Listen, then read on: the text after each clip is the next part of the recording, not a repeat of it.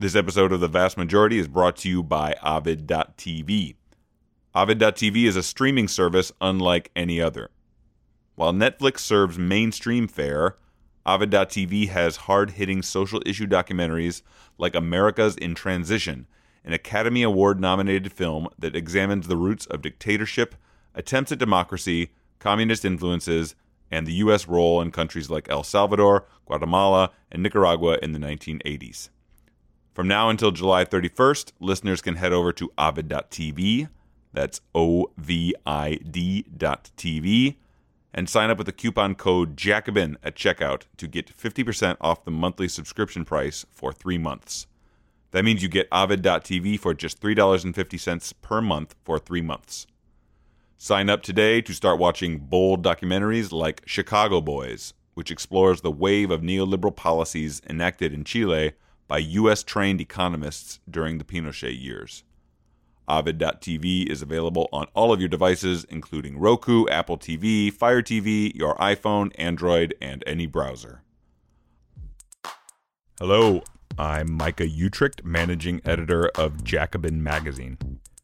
Back in May, the New York Times published a piece by Sydney Ember and Alexander Burns scrutinizing Bernie Sanders' support in the 1980s for the leftist movements in Central America that were facing brutal right wing US backed forces or governments, as well as his efforts to establish ties between Burlington, Vermont, and the Soviet Union. Now, it was a funny article because almost nothing in that article would have been a surprise to anybody who read his first book, Outsider in the White House. I hate to be a kind of, eh, well, if you had read the book, you would know, but it's true. If you read the book, Bernie is very open in that book about his anti imperialist foreign policy as Burlington's mayor, of which his Central American solidarity was a key part. In any case, the article and then Sydney Ember's subsequent Q&A with Bernie about his record on Nicaragua and the Soviet Union got a lot of attention at the time. But this isn't the last time we are going to see attacks on Sanders about the Sandinistas or about opposition to the right wing dictatorship in El Salvador or any of the other aspects of Bernie's foreign policy as mayor of Burlington. And because we're going to keep hearing about Bernie in Central America, it's important to set the record straight about what exactly the U.S. was doing in Central America and what exactly Bernie was opposing. That's what Hillary Goodfriend writes about in her recent article for Jacobin Why Bernie Was Right to Oppose U.S. Intervention in Central America. Hillary Goodfriend is a doctoral student in Latin American Studies at the Universidad Nacional Autónoma de Mexico in Mexico City and a frequent contributor to Jacobin. Hillary, hello. Hi, Micah. So, this story that kicked off the latest conversation, a round of conversations about Bernie Sanders and his record on Central America, came from a New York Times article in May that people are probably very familiar with and has been discussed quite a bit in the last uh, month and a half. Can you just briefly remind us of what Sydney Ember uh, and her co-author wrote in the New York Times about Bernie Sanders and his record uh, regarding Central America. Uh, what what she was uh, what they were saying about his actions in the 1980s and why that matters. Sure. Well, it's a it's a pretty long and unpleasant read for anyone who's really familiar with the U.S. record in the region. But um, broadly, it's a discussion of Bernie's solidarity with the Sandinistas and uh, resistance to the U.S. wars in the region um, that were being pushed by the Reagan administration at the time. When he was mayor of Burlington, Bernie was advancing sort of a progressive, I would say pretty radical foreign policy agenda from the municipality. And um, part of that involved traveling actually to Managua in 1985 um, for a celebration of the Sandinista victory. He met with Daniel Ortega, he toured the country briefly. Um, and this was portrayed in the piece as somewhat outrageous. And in particular, they highlighted the authors the fact that at the rally he attended, there were anti American, that's their word, chants, right? Um, something like, you know, you know, death to the Yankees. Um, and I think uh, the piece is, is odd, I would say, in that it really tries to skewer Sanders for these policies, but at the same time, it's evident that they were wildly popular with his constituents at the time um, and led to successive re-elections for mayor and eventually uh, him getting elected to Congress. They use kind of like a flippant tone and make him seem kind of like this hapless, like quirky oddball, but clearly his stance against US imperialism resonated with the people he was representing. And so, in the follow up to the article, Bernie did an interview with Sydney Ember, one of the two reporters who wrote it. And the big piece of that that drew a lot of headlines was that when she was pushing him on these anti-American chants, I think the exact language was "here, there, everywhere, the Yankee will die," uh, and she was pushing him, asking if you had heard those chants, would you have left the rally? And his implied response, or the implication of his response, was, of course, people were making chants like this. The U.S. was intervening in Nicaragua at the time. Can you, aside from what what was going on in, in the article, can you just talk about that background to what was going on, what the U.S. what was happening in Nicaragua, and what U.S. intervention in the country looked like? Sure. I mean, I think Bernie, what he said in the in the article was, of course, there was anti-American sentiment. You know, they were at war with the United States, um, and I, what was so profoundly disturbing to me when I read that uh, interview and what moved me to write this piece was that it appeared that the chants and the notion of anti American uh, slogans was somehow more disturbing to the press than the actual atrocities that were provoking them.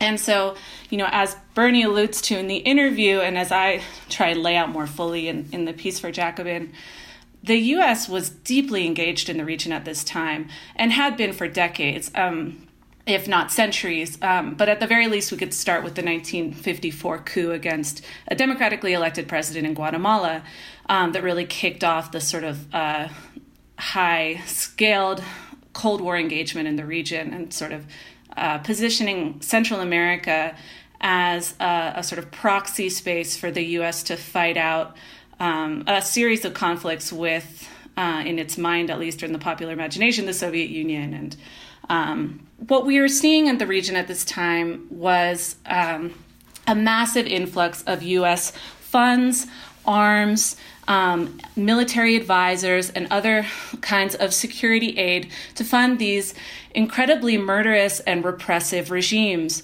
So in Guatemala, that meant arming and funding these massacres in the indigenous Ixil region that the UN would later deem to be a genocide. Um, that conflict at its close in 1996 had seen the death of more than 200,000 Guatemalans, not to mention the displacement of, of millions more, um, and the vast majority of whom were indigenous people, and over 90% of those deaths were perpetrated by US backed forces. In El Salvador, the US was not only funding the regime, um, a military dictatorship, it was also supporting death squads. Um, and you know some of the atrocities your listeners might be familiar with because they even managed to make headlines in the United States. You know the assassination of Archbishop Romero, who was recently canonized. Actually, he's now a saint. Um, the murder of four U.S. church women. Um, also, the, the murder of six Jesuit priests and their housekeeper and her daughter in 1989. Um, but of course, there were many other massacres students, peasants, union workers, and countless others who died in that conflict that saw about 80,000 Salvadorans murdered and uh, you know 10,000 or so more disappeared. In Nicaragua, the Sandinista revolution in 1979 was successful in overthrowing the dictatorship and installed a socialist government that uh, you know began fighting to build a more equitable society. And so in the face of that victory uh, what the reagan administration immediately began doing was uh, putting together a paramilitary army that became known as the contras the, the counter-revolutionary sort of paramilitary forces that were trained uh, particularly in Honduras, ne- next door, and basically waging a war against the governing Sandinistas to try and destabilize and overthrow them. When in 1983, the US Congress actually made this covert military action against the government in Nicaragua illegal, the Reagan administration resorted to illicit means and they began trying to uh, arm and fund this illegal war by any means necessary. So that meant allying themselves with some of the most unsavory characters of not just the continent, but the whole world. I mean, we're talking about Colombian and Mexican drug cartels, we're talking about Panamanian dictator Manuel Noriega, uh, the Israeli Mossad, a whole host of conspiracies were being run out of the White House uh, to try and circumvent this congressional prohibition against funding this paramilitary death squad uh, in Nicaragua. And the whole thing ended up blowing up in 1986 when one of the Contra planes was shot down, and it became a scandal that almost took down the whole Reagan administration.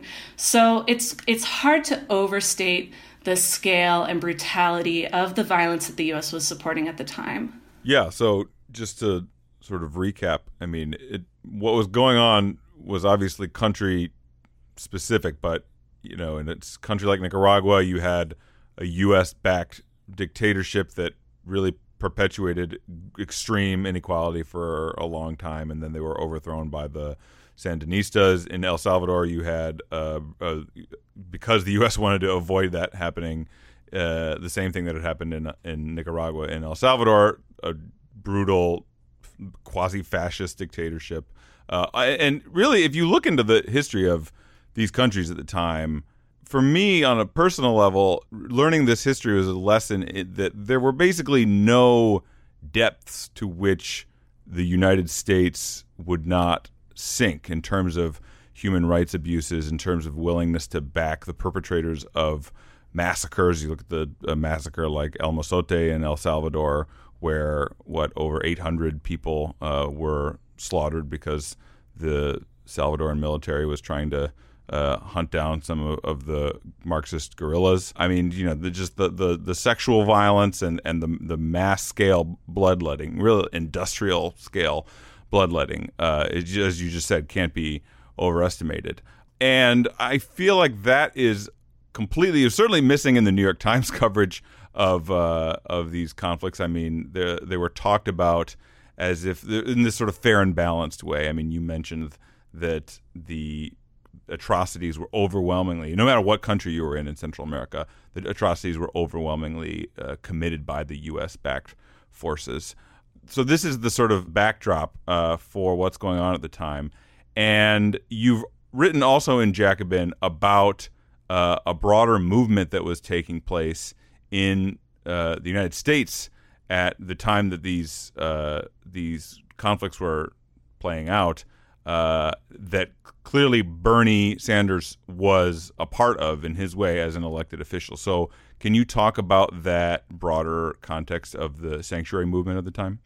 Sure. Well, one of the po- the points I try to make in the piece is that despite the portrayal uh, in the New York Times, Bernie was not uh, a lone dissident in supporting these movements for peace and justice in Central America and opposing uh, the U.S. policy of war in the region. Um, the Central American uh, peace movement or the Central American solidarity and sanctuary movements of the 1980s were massive. Um, and it was thanks to their tireless organizing that higher profile elected officials like Bernie uh, could visit places like Nicaragua to show their support for these movements for justice and of course their opposition to U.S. policy. And I think what's what's so uh, compelling about the Central America Solidarity Movement and all of the work folks were doing at that time from the United States is that we're talking about a really cross-border internationalist movement to oppose U.S. imperialism, but also support uh, the people resisting U.S. policy in Central America, but also those fleeing it uh, as refugees to the United States, which was what those involved in the sanctuary movement were doing. So at the same time that people were taking direct action to stop the uh, shipment of U.S. arms to uh, Central America or lobbying Congress or hosting mass protests to oppose U.S. bombs being dropped, you know, on El Salvador. Um, there were also, especially religious folks and um, migrant refugee led organizations that were uh, putting their, their bodies on the line to protect refugees who were coming over the border, uh, fleeing these, these violence that the U.S. was perpetrating in the region. Um, and I think that that that legacy is is really important, especially today when we think about how the struggles for um, you know immigration justice are tied to struggles uh, against U.S. imperialism. So what you're getting at is that there was a sanctuary movement, an active sanctuary movement, an active anti-intervention in Central America movement in Vermont at the time, and he was a part of that movement. And being a part of that movement really firmly put him on the side of opposing U.S. imperialism in the 1980s. That's right. I mean, by any measure, U.S. actions in Central America in the 1980s, and I think we can certainly say before and after, were absolutely reprehensible. And the only decent thing that, you know, millions of people in the United States and all over the world were uh, tirelessly doing was to oppose it. And I think that um, to suggest otherwise is to totally whitewash history. And it also doesn't allow us to understand the root causes of the mass migration uh, that we see today from Central America. I think it's really important to see the US's bloody hands in the destabilization, the poverty, the violence in Central America today. And we can't do that unless we understand the role of the United States in the wars in the 1980s, it wasn't just that the US decided to throw its hand into these ongoing conflicts. These conflicts existed because the United States was funding them, was arming them, uh, and was perpetuating them. You know, were it not for this Cold War anti communist policy, we probably would have seen something more like uh, the Cuban and Sandinista victories throughout the region. And, you know, Central America would look a lot different today. It's hard to know that, um, of course, it's a counterfactual. So, but certainly, um, the U.S. support for these repressive regimes, uh, in the case of Honduras, Guatemala, El Salvador, and elsewhere, was the only thing that kept these incredibly unpopular despotic dictatorships in place. So I want to go back to the question about today's migrant crisis and refugee crisis in a second. Uh, but first, I just think it's important to note that th- it's it's no accident, it's no coincidence that this uh, this line of attack is being leveled against Sanders right now. We saw it uh, to some degree in 2016 when he ran for president. Uh, and I think we're gonna. This, this, is not the last time that we have heard this line of attack on him. Certainly, as we get closer uh, to, uh, I mean, not just the the the presidential election if he makes it that far, but within the Democratic primary, I mean, uh, it's very likely that some of the more centrist candidates who are, he's running against uh, will level attacks about his record on Central America in the 1980s against him. I mean, it's kind of shocking that uh, a paper like the New York Times would choose something like the Contra War uh, to try and attack Bernie for. I mean, we're talking about an an explicitly illegal conflict that nearly ended the Reagan presidency when it was revealed that funds for this illegal paramilitary war um, you know, the soldiers of whom were committing atrocities, um, raping and, and murdering, targeting government infrastructure, attacking schools and clinics. The CIA mined the harbors of Nicaragua.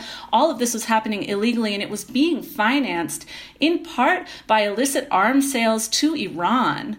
Um, and of course, from uh, drug money, which is the part that we don't like to talk about very much. But this is like one of the most despicable um, U.S. misdeeds on the books. So it's it's really hard to fault uh, anyone for uh, coming out against that kind of policy, that kind of brazen flouting of, of international law and human rights, um, and and U.S. protocol as well. The interesting thing about this history, which the New York Times presents as you know its reporters doing some really deep digging into the archives of the of Bernie's archive in uh, the at the University of Vermont, which it seems like they did.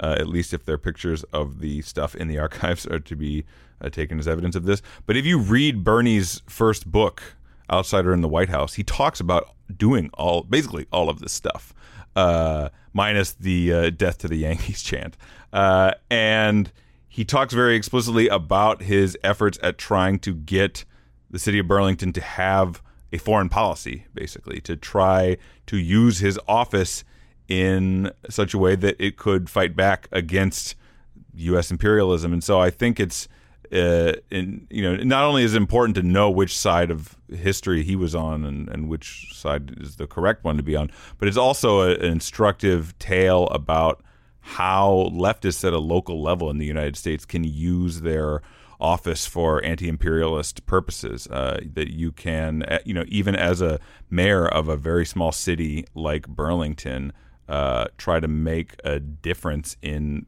the kind of bloody imperial interventions that the U.S. is engaged in and abroad. And, and as we have this new wave of left elected officials in the United States, I think you know, of course, people are talking about things like Medicare for all, which are desperately needed, but it's also important to look back at this history and see what kind of uh, anti-imperialist uh, uh, policies and, and, and programs and, and, and just approach that can be taken on a local level. Bernie's personal history as mayor of Burlington can kind of gesture in some directions that might be fruitful for those new left elected officials today.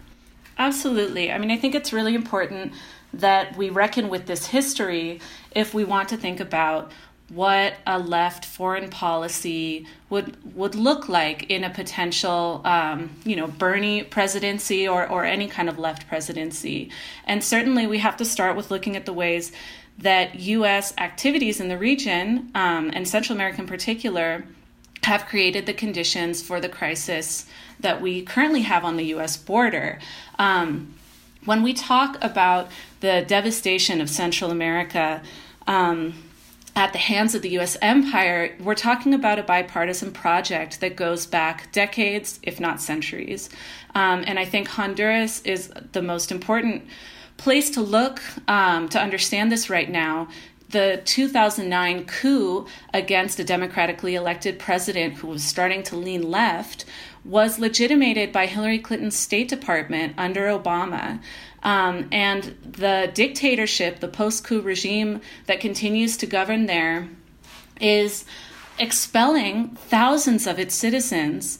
Um, who you know are currently forming the majority of the folks that are being caged being murdered by U.S. and Mexican authorities uh, in the border areas uh, as we speak. Yeah, can you briefly talk a little bit about that? About how the U.S. intervention in the region that we've been talking about led to the migrant crisis and refugee crisis that we have today, as well as various policies that the U.S. has pursued since the end of those conflicts? Sure. Well, I think, you know, in addition to the mass displacement that the wars generated, um, you know, I used to live. Uh, for several years in El Salvador, and actually in El Salvador, U.S. bound migration in the post war period in the 90s and 2000s actually exceeded that of the refugee flow during the war. And the folks that were migrating in the 90s and 2000s were doing so um, out of economic desperation. Um, and that's because, as I mentioned, the US in the 90s imposed a really dramatic neoliberal.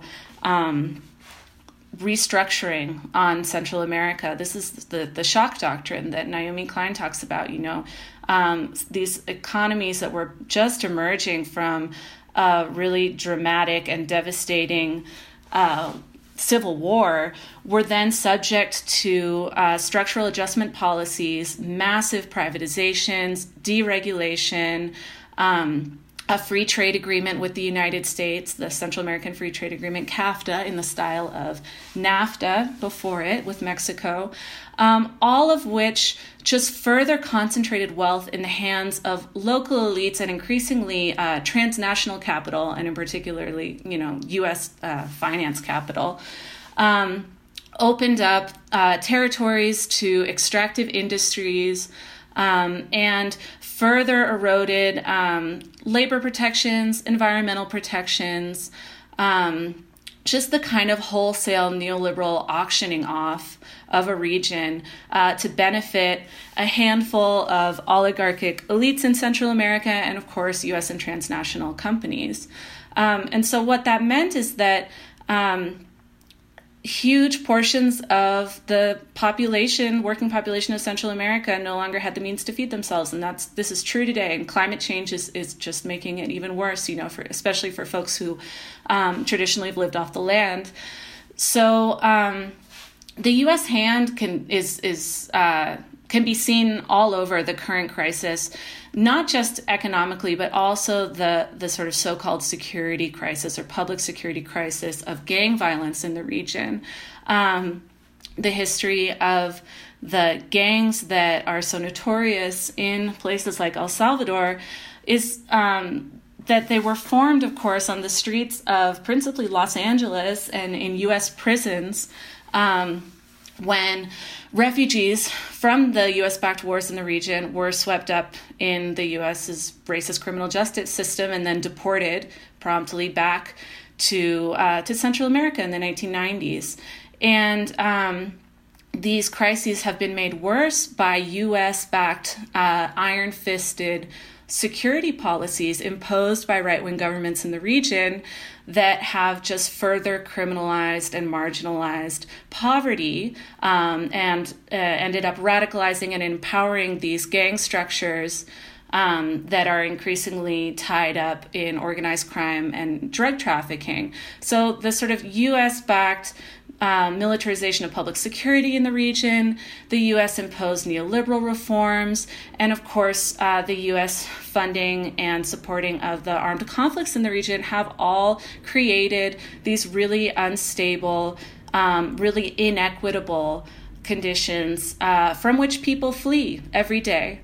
Do you think that, given everything that you just laid out about the U.S. responsibility for the migrant and refugee crisis uh, in various ways that we are currently experiencing, that that could be a part of the way that Bernie responds to, and anybody else besides Bernie responds to attacks about, uh, you know, the sort of red baiting attacks on his history with the Sandinistas and being in Nicaragua, et cetera, that uh, not only was was it right to be on the side of the forces that were resisting U.S. imperialism, but in order to have a full conversation about the refugee crisis today, we of course should be letting people into the country, but we also should be talking about what U.S. imperialism has wrought uh, in the United States and in Central America, and that, that that should be a way that that can pivot in a conversation like this to talk about this bloody history that the U.S. has. Absolutely. And in fact, I think it's irresponsible not to. If you discuss this like so-called migrant crisis in the absence of any context of the conditions uh, that are causing people to flee the region, then uh, you, are essentially playing into the hands of the right. Um, you know, we can't make this question of immigration about you know individual choices and responsibility you know these are structural problems with deep historic roots and i think the first thing that any reasonable and responsible us left politician can do is accept the us role and try and have some kind of accountability uh, and reparations for the havoc that uh, the U.S. empire has wreaked on Central America. Hillary, thank you so much. Thank you. The vast majority is produced by Sarah Hurd at Studio 10 in Chicago. You can subscribe to The Vast Majority and to all the Jacobin Radio podcasts on iTunes or Stitcher, and you can always read us at jacobinmag.com.